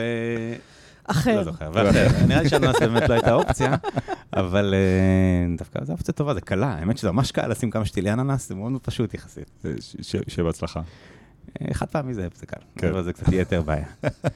אוקיי, אה, אז... אז זה שנייה, זה חלק מהעניינים, ובנוסף, אנשי המכירות מתורגלים לרשום נקודות ספציפיות במהלך המסע שלהם, כי אותו לוקח, אולי נפגוש אותו בעוד שנה, שנתיים, שלוש בפרויקט הבא, ואני צובר מידע ולומד אותו מפרויקט לפרויקט. יצא לכם גם להריץ, אה, שוב, בגלל הדגש הכל כך חשוב הזה על ה database והדאטות, יצא לכם אולי כן לעבוד עם כלים של AI, שאולי סורקים אחר כך, יכולים לסרוק את ה database ולהציע, נגיד בפרויקטים עתידיים הבאים, מה ה... מתוך הלידים הקודמים, AI, מתוך הדאטה הקיים, תקשרו לענת, אה, כי מעניין אותה חופים אה, עם קוקוסים וכאלה? אז לא עדיין AI, אנחנו למרות שאנחנו לומדים ומתקדמים בעולם הזה, כי זה העתיד, לשם זה הולך, כל הנושא של בכלל AI ו-BI וכל החיבור הזה ביחד. כן. אבל כן הצלבת נתונים, זה כן אנחנו עושים, ודיבורים מקבילים, באמת אנחנו כן עושים את הדברים האלה, בהתאם לסיגמנטים ספציפיים, לתת את הדיבור הקטן, יש לי אלף אנשים, אבל אני אוציא 50 דיבורים של קבוצות מאוד מאוד קטנות, לפי נקודות עניין מאוד ספציפית של אותם אנשים. אז אנחנו כן נעשה את הדברים. והסגמנטים נוצרים אוטומטית לפי מה שענו ב-CRM, ואולי השאלונים שקיבלו בוואטסאפ. כן, של שילוב, כי גם יש, מצד אחד יש באמת את הצ'טבוט ההתחלתי שאוסף את המידע הראשוני, ותחשבו שבכל פרויקט וכל פנייה יש שאלון אחר שאוסף עוד מידע. יש את אנשי המכירות, שגם הם אוספים מידע ומעבים את התיק של הלקוח כל הזמן. וגם אנחנו עושים בקרה פנימית עלינו דרך הלקוחות. זאת אומרת, תהיה הפגישה, בלי קשר לסיכומה פגישה שהוא יקבל בצורה אוטומטית עם התוכניות וכל הדברים האלה, יהיה לו גם סקר, איך היה שם מכירות, איך ההתרשמות שלך הייתה מהפרויקט. עכשיו, להגיד שמאה אחוז עונים זה חלום, כן? אבל חלק מהאנשים כן עונים על דברים, וגם לפעמים חלק גדול מהתשובות משליכות על קבוצות, על, על, לא על בן אדם ספציפי, אלא יכולים כן להשפיע לנו על קבוצה של אנשים אה, מאותם בודדים שכן ענו. נתנו לנו בעצם מידע נוסף לעבוד את התיק לקוח שלנו. ועם הזמן זה משתפר וגדל, ויש לנו ממש לקוחות, נגיד קטגוריות המשקיעים מאוד משקיעים בה, מן הסתם. כי זה... סתה גדוש. כן, כי זה איזשהו קהל שבאמת חזר בצורה הרבה יותר גבוהה ויותר חזרתית. אמ, אז פה אנחנו כן רואים את הדברים, וגם היה לנו מקרה באחד מהפרויקטים, לא מזמן, שבטעות דיברנו רשימה לא נכונה, וזה מכר שלוש דירות. אופסי. אז כן, בהתחלה זה היה אופסי, אוי לא, דיברנו את הקבוצה הלא נכונה, אבל אחרי זה הלקוח אמר, טוב, תשמע, זו הטעות הכי טובה שעשיתם אי פעם. כן. אמ, וזה רק כדי באמת להסביר. באסה שאי אפשר לשחזר טעויות כאלה באמת. אה. אי אפשר, גם לא נעשה אותם במכוון, זה בטוח. כן. צריך לעשות את זה כמובן בצורה חכמה ומדויקת ואת הדברים, אבל זה פשוט עובד וצריך גם להבין, ולידים לנדל"ן זה דבר מאוד מאוד מאוד מאוד יקר. ואם אני יכול למחזר אותם ולשחזר אותם, וההבנה הזאת שלקוח הוא לא חד פעמי, בעוד כמה שנים, חמש, עשר, שלוש, תלוי בקבוצה, תלוי מה הוא קנה. נגיד, דיברנו על השיחות עם הלקוח, אם זיהיתי בשיחה איתו שכרגע עם, שתי ילד, עם ילד אחד וקנו ארבעה חדרים, ומהשיחות אני מבין שהם ירצו להגיע לשלושה ארבעה ילדים, אני מבין אוטומטית שצריך לפנות אליהם בעוד כמה שנים כדי למכור את הדירה הבאה. כן. אוקיי, אם לא שאלתי את השאלות האלה, אני לא אדע, וצריך לשלם מחדש, שליט חדש לגמרי, הרבה יותר יקר, ואם אני חברה טובה ודלברתי לו את הדירה הראשונה בצורה טובה, יהיה לי קל מאוד למכור את הדירה השנייה. וחוסר איסוף המידע, מה שיכול לפגוע בי בסופו של דבר. ואתה רואה הרבה פתיחות מצד החברות ל mindset הזה, כי זה mindset של חשיבה לטווח ארוך. אתה יודע, הכי קל לך להגיד, אוקיי, יש לי פרויקט, אני צריך למכור עכשיו 60 אה, דירות, נרים קמפיינים, נעשה שיחות, נסגור את הדבר הזה, אבל, והכל זה צריך לקרות, אבל, אבל החשיבה לטווח ארוך מאפשרת לי גם למנף את הדאטאות הישנות, גם לבנות את הדברים יותר חכם בתוך התהליך הזה. אתה רואה שהחברות שאתם איתן בקשר, הן פתוחות ל mindset הזה? אז בהתחלה, לא, אנחנו לא מתחילים בזה, כי לוקח זמן. מי שמבין ולאורך העבודה איתנו, כולן נפתחות לזה. אני יכול להגיד שאני לא מכיר חברה שאנחנו עובדים איתה שלא נפתחה לקונספט ולהבנה, אבל זה לא מגיע מהרגע הראשון. בדרך כלל אנחנו מתחילים בדברים הברורים, כמו לפנות אוטומטית ללקוח ברגע שהוא פונה, לאפשר לקצות את הפגישה, תזכורות לפגישה, כן. בקרה על אנשי המכירות, זאת אומרת, לזהות אירועים שמתפספסים, כנ"ל לגבי רוב התחומים. אה, לזהות שבן אדם הייתה פגישה ולא דיברו איתו כמה ימים אחרי, לזהות שנרשם במערכת ולא תקשרו איתו מספיק זמן אחרי, בקרה פנימית ולפעמים גם ליזום, אנחנו קוראים לזה fake follow-ups. ליזום הודעת וואטסאפ אוטומטית מסוכן ספציפית ל lead ספציפית במקרה ספציפי, שזיהינו שהוא לא עשה את זה והגיע הזמן לעשות את זה. אוקיי. שאיש המכירות כן יקבל בזמן אמת את התגובה של הלקוח, ואז הוא יוכל להתערב ולהמשיך את השיחה. אוקיי. אז זה הדברים הראשונים שמתחילים, ואז נכנס החלק השני בדרך כלל. רובם זה חברות בורסאיות, ויש הרבה מאוד דוחות לבצע. אז בעצם עוזרים להם להפוך את כל הדוחות האלה אוטומטיים לגמרי, לכל הדיווחים השונים, ואז יש דשבורטים, ואז יש בקרה, וברגע שיש בקרה מתחילים להריח, להבין את הערך של מידע, פה נכנס כבר הפתיחות להבין מה הערך של מידע, ואיך אני מסתכל כמה צעדים קדימה. וכמה חשוב לאסוף. אוקיי, אז בוא כבר, בוא, בוא, בוא כן נצלול קצת למערכות ולטכנולוגיות ולכלים. אמ, מה הכלים הנפוצים שאתם רואים בעולמות הנדל"ן, מה הפערים והדברים שחסרים, אמ, ואיך זה מתחבר לעולמות של ה-No-Code וה, והפתיחות ה... העצומה הזאת שאנחנו, שאנחנו uh, מחפשים תמיד בין מערכות ואת היכולת לייצר את כל, ה, את כל הקישוריות הזו בצורה מלאה. אוקיי, okay, אז מבחינת מערכות יש uh, יתרון לכמה, מה להגיד שמות של מערכות? אתה יכול. אוקיי, אז יש את במבי שהיא מאוד מאוד נפוצה, יש את במבי שהיא מאוד מאוד נפוצה בתחום של נדל"ן היום. Uh, מערכת שמבחינת יכולות הפנימיות שלה לאוטומציה הן לא מלאות, אבל דרך שיפור עם זאפייר ועם מייק ביחד, אפשר לעשות כמעט כמו שעושים בשאר ה-CRMים, פשוט okay. אוקיי. דואגים לרופליקות והקבלות מסביב. את הדיבורים עצמם, אנחנו נעשה בכמה מערכות, זה לא תמיד יהיה ManyChat, לרוב זה יהיה ManyChat שיש מסעות לקוח, לפעמים זה יהיה cloud ישירות כדי להוזיל עלויות. אוקיי. אמ, פנייה ישירות ל cloud של פייסבוק או של מטא יותר נכון. שזה רק לשלוח הודעה ולא כן, רק לשלוח הודעה לא, לא ספציפית לא ולא תהליך. אמ, זה יקרה בתזכורות, זה יקרה בכל מיני מקרים ספציפיים כאלה, אירועים. אבל ברוב המקרים אנחנו לא נרצה סתם לדוור מסר, נרצה לדוור איזשהו flow ולאפשר כן. לקוח להגיב אליו. זאת אומרת, תזכורת לפגישה היא שונה לגמרי מאשר אם זה סתם תזכורת, או לאפשר ללקוח לדחות, לבטל, להעביר מסר, לשאול שאלות תוך כדי, אה, לקבל אולי מידע נוסף תוך כדי ולחזק לו את הרצון להגיע לפגישה. זה ערך שונה לגמרי שזה חלק ממסע ולא סתם איזשהו מסר ספציפי. אוקיי. אה, והמערכת הזאת, כמה שהיא סגורה, דרך הכלים האלה בעצם אפשר לעשות כמעט כל מה שאנחנו רוצים. כמובן שאנחנו מנהלים database מקביל כדי שהכל יתאפשר, אבל הסינכרון של ה database ים זה מה שנותן לנו את הכוח לעשות בעצם כמעט את כל אותן אה, פעולות. מה היתרון של במבי על CRMים אחרים שאתה מכיר? זאת אומרת, למה הם בוחרים דווקא בבמבי? אז קודם כל, אני חושב שזו בחירה שהם שם, רובם שם. אה, הרבה מאוד נמצאים שם לאורך זמן, אה, תקופה מאוד מאוד ארוכה. והיתרון הגדול שמה שבמבי נותנת להם, או נתנה להם עד היום, וגם פה זה מתחלק לשתי קבוצות, יזמות הנדל"ן ומתווכי הנדל"ן. מתווכי הנדל"ן יש להם את האינטגרציה עם יד שתיים, שנותן להם כלי חשוב. אדיר, וסנכרון מלא בין מה שקיים בהיצע למה שמפרסמים וכל החיבור הזה. ומבחינת פרויקטים של נדל"ן, יש להם מערכת נהדרת לניהול המלאי של הדירות. זאת אומרת, לדעת לוודא שאני לא מוכר בתור דירה כפולה. וגם, אנחנו מכירים פה CRM, אנחנו עושים את זה כל היום. המוצר הוא בוא תתחיל לעבוד. כאילו הוא אפס. מותאם, הוא פשוט סופר סופר מותאם לעולמות האלה של הנדל"ן. כן, לא צריך אפיון, לא צריך כלום. בוא, יש לך פרויקט, טאק, מתחיל לעבוד, מזין את הרשימת נכסים ומתחיל לעבוד. כן. אה, זה היתרון הגדול לפשטות, ממש להתחיל וזהו, ו... מדהים. ולך, ולך כאיש אוטומציה זה טוב ש, שהולכים עם מערכת שמצד אחד היא מאוד מותאמת לתחום, מצד שני, אתה אומר שכל מה שמסביב וקשור לאוטומציות, זה די, אתה צריך. לעשות, אה, אה, ליצור שמיניות אותו מאפס. אז זה צריך לעשות שמיניות באוויר, ויש לנו לקוחות שעזבו למערכות אחרות ואז דברים משתנים, אבל יש גם יתרון בחזרתיות הזאת. אבל גם הבנו ש... תראו, עולם הנדל"ן זה... גם הישויות עצמם שעובדות בעולם הנדל"ן, בסופו של דבר, אני לא עובד מול אנשי המכירות, אבל הם הקהל יעד שלי. זאת אומרת, אני אוקיי. נותן שירות לאנשי המכירות בסופו של דבר. כמובן שאני נותן למנכ"לים ולמנהלים שלהם את הבקרות ואת הכל, אבל מי שבאמת משתמש במה שאני עושה ומי שאני באמת מקדם נכון. זה אנשי המכירות. זה בכל תחום. אה, נכון, אבל פה בתחום הנדל"ן, אה, קודם כל זה אותם אנשים שעוברים לפעמים בין חברות שונות. איש מכירות של נדל"ן זה מקצוע, מקצוע, זה לא איש מכירות בכללי, זה איש מכירות כן. בנושא הנדל"ן. וזה מה שהם עושים, והמערכות שהם רגילים לעבוד איתם זה במבי או כאלה ואחרות כבר תקופות זמן מאוד מאוד ארוכות, אז גם להחליף מערכות יותר קשה, וגם פתיחות שלהם להחלפת מערכות יותר קשה.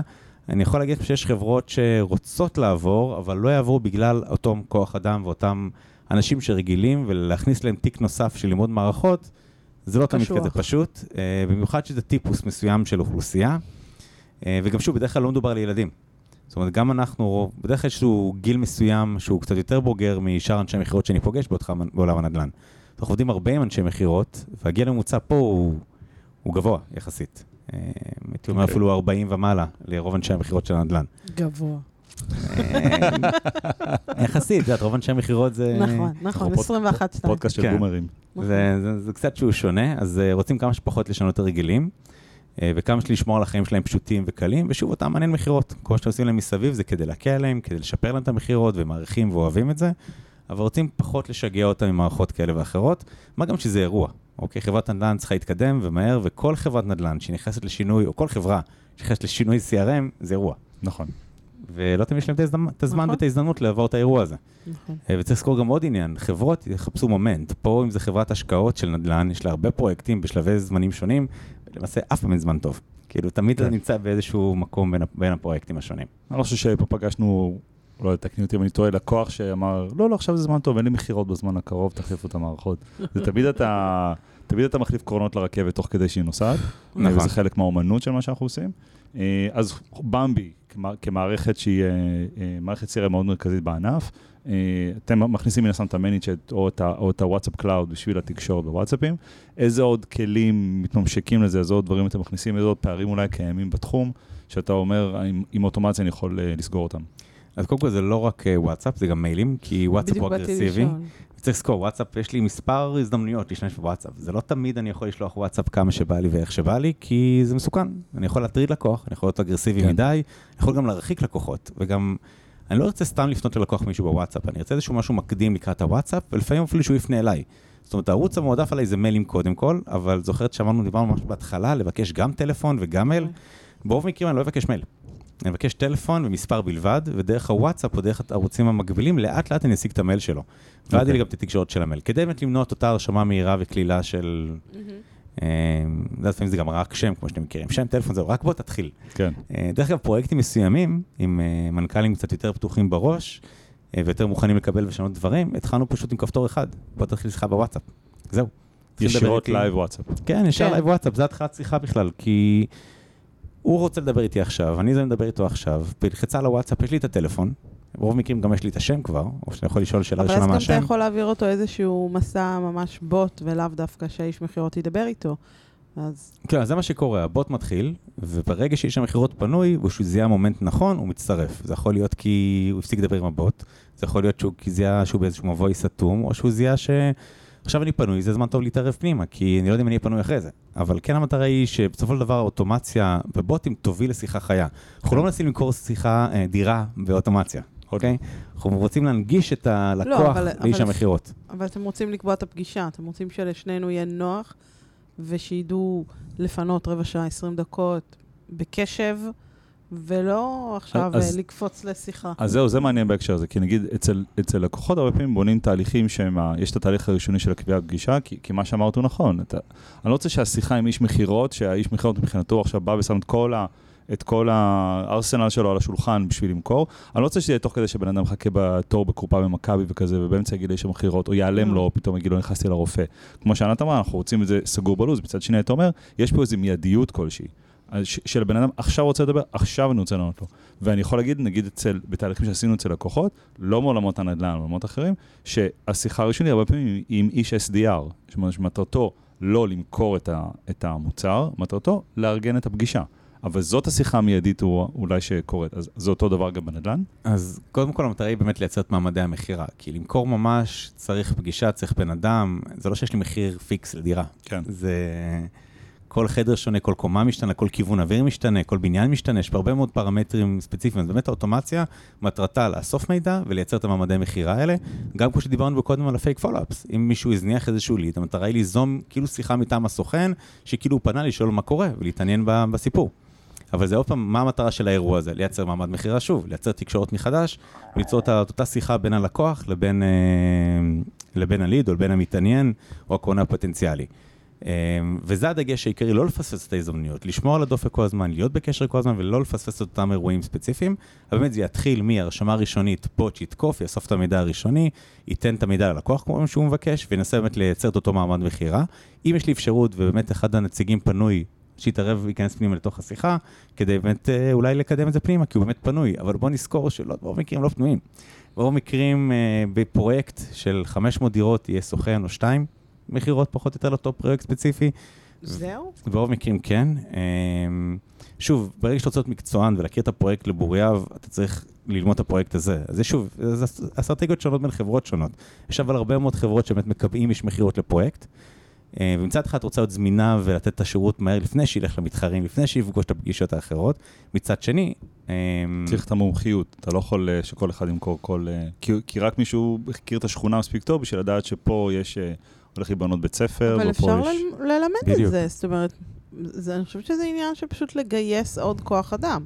זה נושא את בפני אומרת שזה עצמו. כן, את אומרת שזה זה פשוט. לא, זה לא. המצוקה הכי גדולה היום. נכון, נכון. אנשים לא רוצים לעבוד. אה, גם לא רוצים לעבוד, ושוב, מדובר על אנשים ברמה מאוד גבוהה של מכירות, וספציפית לנדל"ן, זה מראש קטגוריה קשה. אבל גם פה, כמו שדודו אמר, זה מאוד מדויק. כי אם אני רוצה למכור בית ברעננה, רצוי שאני אכיר את השכונה ברעננה, ואת האזור ברעננה, ואת הניואנסים הקטנים של רעננה, במיוחד אם מדובר פה על מגורים. כי מגורים, אנשים באים ורוצים את רעננה. אני צריך לדבר איתם באותה שפה, כן. כדי שאני אוכל לשדר להם כחלק מתהליך המכירה את ההרגשה של השייכות, ולחוות את הניואנסים הקטנים על עצמם. נכון. אם אני לא אכיר אותם, אני אין לי חושבת קשר שזה לקשר משהו אותם. שקורה ב- בהמון המון תחומים, שאנשים אה, מתמחים ב- במכירות של, אה, של הדברים שהם צריכים למכור, או שהם רוצים למכור. אה, אנחנו רואים את זה ב- בהמון המון תחומים, גם בתחומי השקעות וכל כן, כן, מיני כן. דברים אחרים. כן, גם אצלנו. אנחנו רוצים להתמחות על מערכות מסוימות, בדיוק. לדעת להיות טובים בהן יותר, כי אם אני אדע לעבוד עם כל המערכות, זה מגניב, אבל אם אני אדע לעבוד על אחת. על אחת, אני הכי טוב. ו- ואני יודע את כל הפתרונות בצורה מדויקת ונד, כאילו, זה מה שקורה גם. איתנו, סוג של תהליך. לגמרי, ממש, ממש. אמ, אז זה גם מאוד מאוד מחזק פה את כל, ה- את כל הדבר הזה. אמ, בוא, אבל- בוא נדבר רגע על איפה האוטומציה בעצם עוזרת. דיברנו הרבה על המכירה, וכמובן זה סופר חשוב וכל התהליכים. כל, בוא נדבר איפה האוטומציה נכנסת אחרי המכירה. אה, בין אם זה בתהליכים של איזה onboarding כלשהו ללקוח, או בין אם זה בתהליכים שקשורים יותר ל... אה, אה, לא דברים שירותיים, תפעוליים, דברים כאלה ואחרים, כי מן הסתם, כשאתה מחליט, כשאתה כבר אומר I do, יש לך עכשיו ים ניירת למלא, ים דברים לעשות, דבר, תהליכים מדורגים, לוקחים זמן, אני צריך ללכת לבנק, אני צריך לפה, לשם. איפה האוטומציה עוזרת? ב, בעצם ב... ב בחתימה על חוזים. ב after sale. אוקיי, אז באמת יש פה שלושה חלקים ברכישה. יש שיווק עד רכישה, יש רכישה עד קבלת מפתח, ויש קבלת מפתח שירות לקוחות. זה בעצם שלושה חלקים שבהם אוקיי. אוטומציה פוגשת.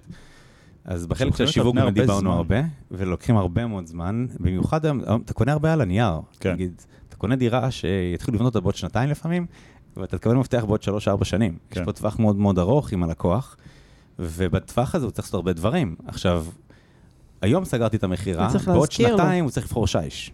ואז מטבח ואת כל הדברים. זאת אומרת, יש פה איזשהו קצב מסוים של דברים שצריכים לקרות. כן. אני גם צריך לשמור על הלקוח בקשר איתו. אה, נזמין אותו לאירועים גם לפעמים, מבחינת תשלומים. וגם גם מוצד התשלומים עצמם. לגבות את הכסף, אז- לא הכל באותו ביחד. אה, וגם לחתום על מסמכים כאלה ואחרים במהלך החתימה, זה, שזה חוזה דירה, יש פה כמה מפגשים של החתימה, זה הסכם ואז חוזה, ויש פה כמה שלבים, אבל גם הגענו לחתימה, כבר חתמנו על ההסכם ומחכים את כל השלוש, ארבע, שתיים, כמה שזה לא יהיה, אני צריך לשמור על קשר עם הלקוח בתקופה הזאת, אני לא רוצה להפתיע אותו פתאום ולהגיד לו, היי, יש לך עכשיו שבוע לבחור שיש. אני אתן לו את הטווח ואת הזמן מאוד מאוד רחב, ויקדם אותו עם הפרויקט, וייתן לו את הביטחון, יראה לו אולי תמונות, ויזמין אותו לאירוע הריסה, וישלח לו פתאום תמונות של הרחפן של הקומה העשירית שנבנתה, וידווח לו על עוד דברים, כי דיברנו על זה בקודם, על הנושא של חבר מביא חבר. זה קורה הרבה מאוד בנדל"ן. אם אני קניתי עכשיו בית בשכונה מסוימת באשקלון, אז כאינטרס שלי אני ארצה שהחברים חברים. והמשפחה שלי יגורו בסביבתי. נכון. אז ככל שאני יותר מעורב ואכיר את ההתקדמות, עכשיו אני אומר את זה כאילו הוא לא רוצה, כן? לקוח שקנה דירה ושם את כל כספו ואת ההשקעה הגדולה ביותר בחייו, הוא רוצה לדעת. ובאיזשהו מקום הדיווח של ללקוח על מה הסטטוס ומה קורה, זה בעצם שירות לקוחות פרוגרסיבי. אני מראש נותן לו עדכון כדי שלא יפנה אליי וישאל אותי מה קורה. אוקיי, אני אשלח כל הזמן עדכונים ואדווח לו, וחלק מהפרויקטים גם מוצאים כזאת מצלמות יפות של, של בנייה המשכית, ושולחים את העדכונים מדי פעם, שלקוח ממש יראה איך הבנייה מתקדמת ואיך היא קורית. זה ממש, אה, זה ממש, זה, שוב, זה בין שימור לקוח לשיווק, כי אני משווק את ההתקדמות של הפרויקט כל הזמן, וזה שהוא עשה החלטה נכונה, אני מחזק את ההחלטה כמובן. כמו שאמרת, יכול להיות שכפועל יוצא מזה, אני גם אגיד לו, היי, אין לך איזה חברים שהיית רוצה שתמנגלו ביחד אחד נכון, על השני. שלב, בוא- הבניין ליד כבר התחלנו לבנות אותו, בואו תביאו נשארו עוד כמה חברים. דירות בבניין ליד, בואו נכון. תביאו את החברים שלכם. כן, עכשיו, גם לפעמים יש גם שדרוגים במעמד הזה. לפעמים בן אדם קנה בדירה בבניין אחד, ואולי אני ארצה להציע לו כבר, בוא תשדרג לבניין שתיים, כי בינתיים עבר זמן, והמחירים עלו, והמפרט השתפר, וכל מיני דברים כאלה ואחרים. זה משהו שקורה הרבה בנדל"ן, שאם קצב הבניינים חייב לש- שהבניין החדש הטוב יהיה יותר טוב. ראינו את זה בתל אביב, בשלושה מגדלים הגדולים שם, בן עזריאלי, שרק באחרון יש פתאום מועדון ובריכה וכל הדברים האלה. זאת אומרת, עכשיו זה היה נחמד, אבל בשלישי זה כאילו... highlight. Highlight. זה כבר... קנית בראשון ובשני, בוא תשדרג לשלישי עכשיו. כאילו, זה... קנית בראשון לשני, איזה לוזר אתה, לך תקנה בשלישי, רק הלוזרים בראשון והשני. כן, כמובן זה מקרה קצה, זה לא אסטרטגיה וזה לא המהות כן. העיקרית, אה, אבל זה גם קורה הדברים האלה. וגם אחרי זה הוא קיבל את המפתח, אז תמיד יש סבב של שירות לקוחות של לוודא שהוא באמת מרוצה. שוב, בונים פה שכונה. אז יכול להיות תקלות כאלה ואחרות, כן. והגדולה של חברה יש לדעת לטפל אה, ומהר. יש גם בדק בית אחרי שנה שהם מחויבים. אה, בעיקרון החוק לדעתי זה שבע שנים, אבל אני לא עורך דין לענייני נדל"ן, לא. אבל זה מה שאני זוכר. אה, אבל עדיין, בתקופה הראשונה יותר אגרסיבית. כמובן שיש שבע שנים, אבל לקוח לא רוצה לחכות שבע שנים, הוא רוצה לחכות שבוע, שהכל יהיה. אז גם פה, זה כל הנושא הפרואקטיבי, לשאול אותו אם הכל בסדר, ולפנות אליו ולוודא שהכל בסדר, ושאם יש לו תקלה, יוכל דרך טופס פשוט לפתוח את הטיקט או את התקלה הזאת, שנוכל לטפל בה מהר. וגם יש את הצד שלנו. נגיד, אחד מהאירועים שאנחנו עשינו באותם אספקה, זה שאותם דיירים מדהימים, יש להם תקלה, קובעים צוות uh, תיקון, מגיע צוות תיקון, אין אף אחד בבית. אוקיי? ועכשיו הצוות תיקון שנשרף כרגע, לא נתן שירות ללקוח אחר. כן. אוקיי? זאת אומרת, יש פה הפסד כפול, גם שרפנו זמן וגם פגענו בלקוח אחר בזמינות שלנו. אז גם פה נכנסו הרבה מאוד תהליכי אוטומציה, גם בשיתוף עצמו. של למשל, וידוא הגעה וכאלה. כן, כאילו נגיד שעתיים אה, לפני התראה, אם לא מאשרים לי את ההגעה, אני אבטל את הצוות. כן.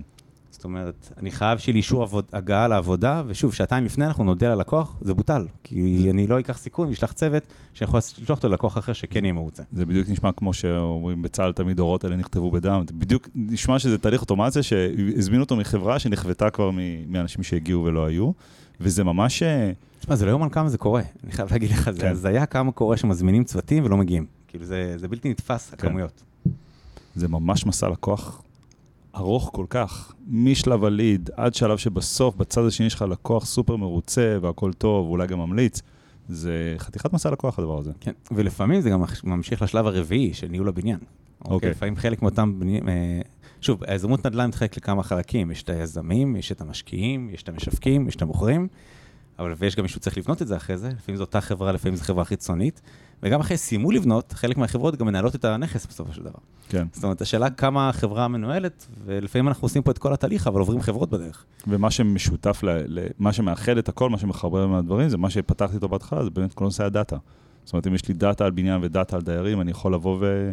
ולהציע להם שירותים נוספים, להציע להם את השירותי ההחזקה שלי ואת כל הדברים האלה. כן, וחברות נדל"ן, אה, זה אם דיברנו על משהו שהם, אה, מה הן מזהות, מה הן לא מזהות, הניצול דאטה וחזרה ושימור דאטה, וש... זה מה שכולם מבינים מהר מאוד. יפה. כולם יודעים כמה דאטה עולה היום, ורק עולה ורק מחמיר המצב, ורק נהיה יותר ויותר יקר.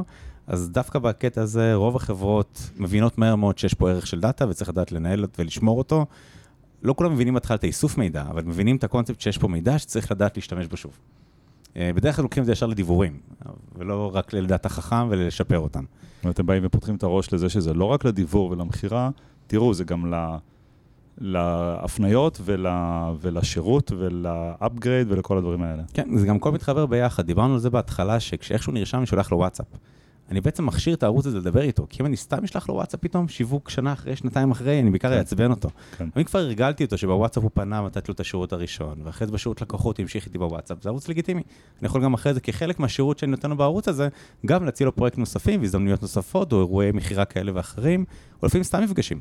זה גם קרה, זה קורה בהרבה חברות היום, שעושים מדי פעם מפגש, לקוחות. מפגש לקוחות, כן. אין, לא מוכרים משהו ספציפי, פשוט מזמנים את כולם למפגש כדי לעשות fun ללקוח, ושיווק חווייתי כזה, שיזכור אותי, אבל יזכור אותי גם בטוב, שהיה אחלה המבורגר נכון. בדרך. כן, כן, זה, זה גם מגניב כי, כי זה הזדמנות, כי בסוף אלה אנשים שאני, הם השכנים שלי. זאת אומרת, אותם אני אפגוש במעלית ואותם אני אפגוש למטה שנרד לעשות אה, פיפי לכלב, אז אה, יש משהו מאוד נעים ב, בלייצר ממש. לא, לא רוצה להשתמש במילה שחוקה קהילה, כי כולם עכשיו מדברים על קהילות, אבל זה ממש ליצור את, ה, את, ה, את הסביבה השכונה. הזאת. כן, את השכונה. את השכונה, של שפעם הנדל"ן. היינו יורדים למטה, משחקים עם השכנים, עם מי נכון. היינו משחקים? נכון.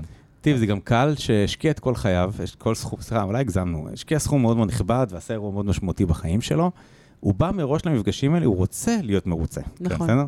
זאת אומרת, הוא גם רוצה להיות מעורב. הוא רוצה להיות מעורב, הוא רוצה להיות מרוצה, וגם יהיה כמה דברים שהם לא בדיוק הכי ורודים בסיטואציה של המפגש, הוא ברוב המקרים הוא יחליק את זה. יחליק את זה ויחפש לצאת מרוצה, כי הוא רוצה לצאת מרוצה אה, נכון. מהמפגש הזה. ותמיד גם איזשהו קוקטייל ואוכל עושה את העבודה, אבל זה תמיד. הוא יצא טוב, ואז הוא יצא לשווק את זה לחברים שלו, כי הוא רוצה שכל החברים יגורו ביחד, ו... וזה עובד, ושוב, תחום הנדל"ן, העסקה היא גדולה, היא רחבה, ולכן יש הרבה הזדמנויות לעשות. ושווה את ההשקעה הזאת. ושווה את ההשקעה הזאת, כן. טוב. בא לי ללכת לקנות אה, בית. אחד, שלא. יש לו מלא. יש הרבה פרויקטים, לא, כנסי- לא. כנסו עכשיו ל-CRM. לא, לא, אני לא. לפני שנה קניתם. סיוט, סיוט שלא ברא השטן. אה, נכון, בגלל זה צריך להכיר את זה. זה באמת סיוט מכל הצדדים, זה באמת פרויקט ארוך. אנחנו אומרים את זה ארוך, דיברנו על הצד של החברה עד עכשיו, אבל גם צד הלקוח. זה פרויקט, זה, נכון. זה תחום מאוד מאוד ארוך, נורא נורא מלחיץ, וצריך לתת לו כמה שיותר שקיפות. נכון, אני חושבת שאני בתור הלקוחה הייתי צריכה להרגיש שמובילים אותי ולוקחים אותי יד ביד. לגמרי. אני יכולה לסמוך על מי שבחרתי שיוביל אותי. אה, אחרת זה פשוט לא עובד. זה לא עובד. כאילו, אי אפשר לדעת הכל. אני בתור בן אדם שמתעניין ולומד וחוקר והכל, לא בא לי, יש דברים שלא בא לי ללמוד. אז אם לי לא בא, בטח ובטח לאנשים אחרים, שאני כל יום לומדת משהו חדש כן. ומוביל אותנו לפינתנו תכף. מבחינתנו, דבר אחד שלמדתי על אוטומציה השבוע. נכון. אז, אז כן, גם הצד לקוח פה הוא סופר סופר חשוב, שירגיש שיש לו על מי לסמוך בצד השני. בדיוק. ואני כן. חושבת שהאוטומציה צריכה לעשות את זה. וככל שלפני מיוזמתנו יותר ללקוח, כך הוא יפנה לו פחות. נכון, נכון, נכון. נכון. ואז מראש יותר פרואקטיבי. לעומת ריאקטיבי. לגמרי. בדיוק. אז אה, ענת, מה הדבר אחד שלמדת על אוטומציה השבוע? רגע, אין לנו פתיח? יש לנו יש לנו פתיח. פתיח. יש לנו פתיח. זה, זה. נראה. יאה. בוא ניתן לגיא להיות ראשון. יאללה. גיא, מה למד השבוע? מה הדבר שלמדת השבוע על אוטומציה? טוב, השבוע למדתי הרבה דברים על אוטומציה, אבל מה שבעיקר למדתי על אוטומציה זה השילוב של AI ואוטומציה, וכמה שאנחנו כבר שמה, וכמה שאפשר להשתלב בכל כך הרבה כלים פנימה, ויותר מזה, הבנתי ש-AI זה אוטומציה. כי AI ברגיל זה על שימוש שלי עם עצמי, אני עובד מול ChatGPT, מקבל תשובות, אני עובד מול מידג'רני, מעצב לעצמי תמונה, אה, תמונות, אבל AI אמיתי זה בסקייל, ובסקייל זה רק דרך אוטומציה. לגמרי. אז בעצם זאת העולם. אז הבנתי שהעולם של AI והעולם של אוטומציה מתחבר פשוט לעולם אחד אחיד לגמרי. אז אתה מפנה אנשים לפרק 26 בפודקאסט. כן, אז על לפרק AI, 26 מי מפחד כולם. מ-AI באוטומציה? כולם מדהים. נקשיב לפרק 26 עכשיו. ענת? אה, לי יש שני דברים, אני, הם מחוברים ביחד, והם כמובן מדברים על איירטייבל, כמובן. כן? אז אה, אם הם אני... הם משלמים לנו חסות, או שהצ'ק כבר נכנס, או שעוד לא? אה, קודם כל, יש... אה, באיירטייבל יש AI בטא. כן. וקיבלנו גישה אליו, ואפשר כבר להתחיל לכתוב תוכן לפי פרמטרים, אז ה-AI כותב את, ה, את התקציר של כל השורה, אה, בצורה מאוד מאוד מגניבה. אה, והדבר השני, זה שבעבר דיברתי על אה, App Extension בזאפייר, והייתי בטוחה שזה שייך ל-Airtable, אבל זה לא. אז אל. לחפש את זה, זה לא- משהו לא אחר. לא לבלבל בין האקסטנשנים של... אה, של אה, נכון, נכון. אז זהו, זה השתי סנט שלי היום. מגניב. דודו? אה, אני אגיד שבאחד הפרויקטים שהוא עכשיו פרויקט של אוטומציה עם סיילספורס ועם קארדקום ועולמות הסליקה שאני אישית נורא נורא נורא אוהב. אה, אז התחלנו את הפרויקט ועשינו אפיון עם ה- עם המערכות מידע, בדיוק מה אנחנו רוצים לעשות, והסתכלנו ב- במייק. ומסתבר שמה שיש ברמת ה-REST API של, אה, של Salesforce, צריך לדעת איך להלביש לתוך זה את השפת query הספציפית של Salesforce, שנקראת SOQL, כמו SQL רק עם O באמצע, אה, וזאת באמת הדרך הנכונה והיחידה להוציא מסיילספורס את כל הנתונים, כולל ישויות שתלויות אחת בשני וכל דברים כאלה. אז נכנסנו לתוך איזה תהליך מתוך ההבנה שאנחנו יכולים לעשות פה. REST API, כמו שאנחנו מכירים דברים כאלה, מסתבר שאנחנו צריכים גם ללמוד עכשיו את, את שפת ה-query של סיילספורס. אז אנחנו נלמד שפת ה-query של סיילספורס. יאללה. ואז יהיה לנו עוד משהו שלמדנו. ואז עוד. משהו שנדע על אוטומציה השבוע. אז בוא ניתן לך עוד טיפ קטן למה שאתה אמרת, מה שאנחנו גילינו בהקשר הזה. זה שאם ChatGPT יודע לעשות משהו טוב, זה עבודה מול סיילספורס. וואלה. כן, בצורה מדהימה. רוב ה queries שאתה מחפש, תשאל אותו, ייתן לך אותם. אה, ה API שלהם הוא שולט בו בצורה מלאה. וואו. ניסינו עם הרבה CRM אחרים, זה לא עובד כמו עם סיילספורס, סיילספורס היחידי שממש עם חברים ממש טובים. וואו. הנה, סגרת לי את הערב. יאללה, מדהים. גיא, גיא מיז'ינסקי, איזה כיף לארח אותך, וואו, היה לי כל כך כיף. איזה כיף כל הזה שבאת. באוזניים, איזה כיף זה. נכון? אנחנו איזה נחשוב... כיף לראות אתכם. אנחנו נחשוב עכשיו על עוד פרק להקליט עם גיא, כי הוא כבר פה והוא כן. והוא נורא כיף לו. חברים, תודה רבה. תודה היה לי רבה. העונג. אה, שיהיה חגים שמחים, שיהיה שנה חגים טובה. שמחים, טיולים שמחים, תחזרו, אה, תשלחו הרבה תמונות תוך כדי, ואנחנו ניפגש אחרי. יאללה, ביי. ביי ביי. ביי ביי.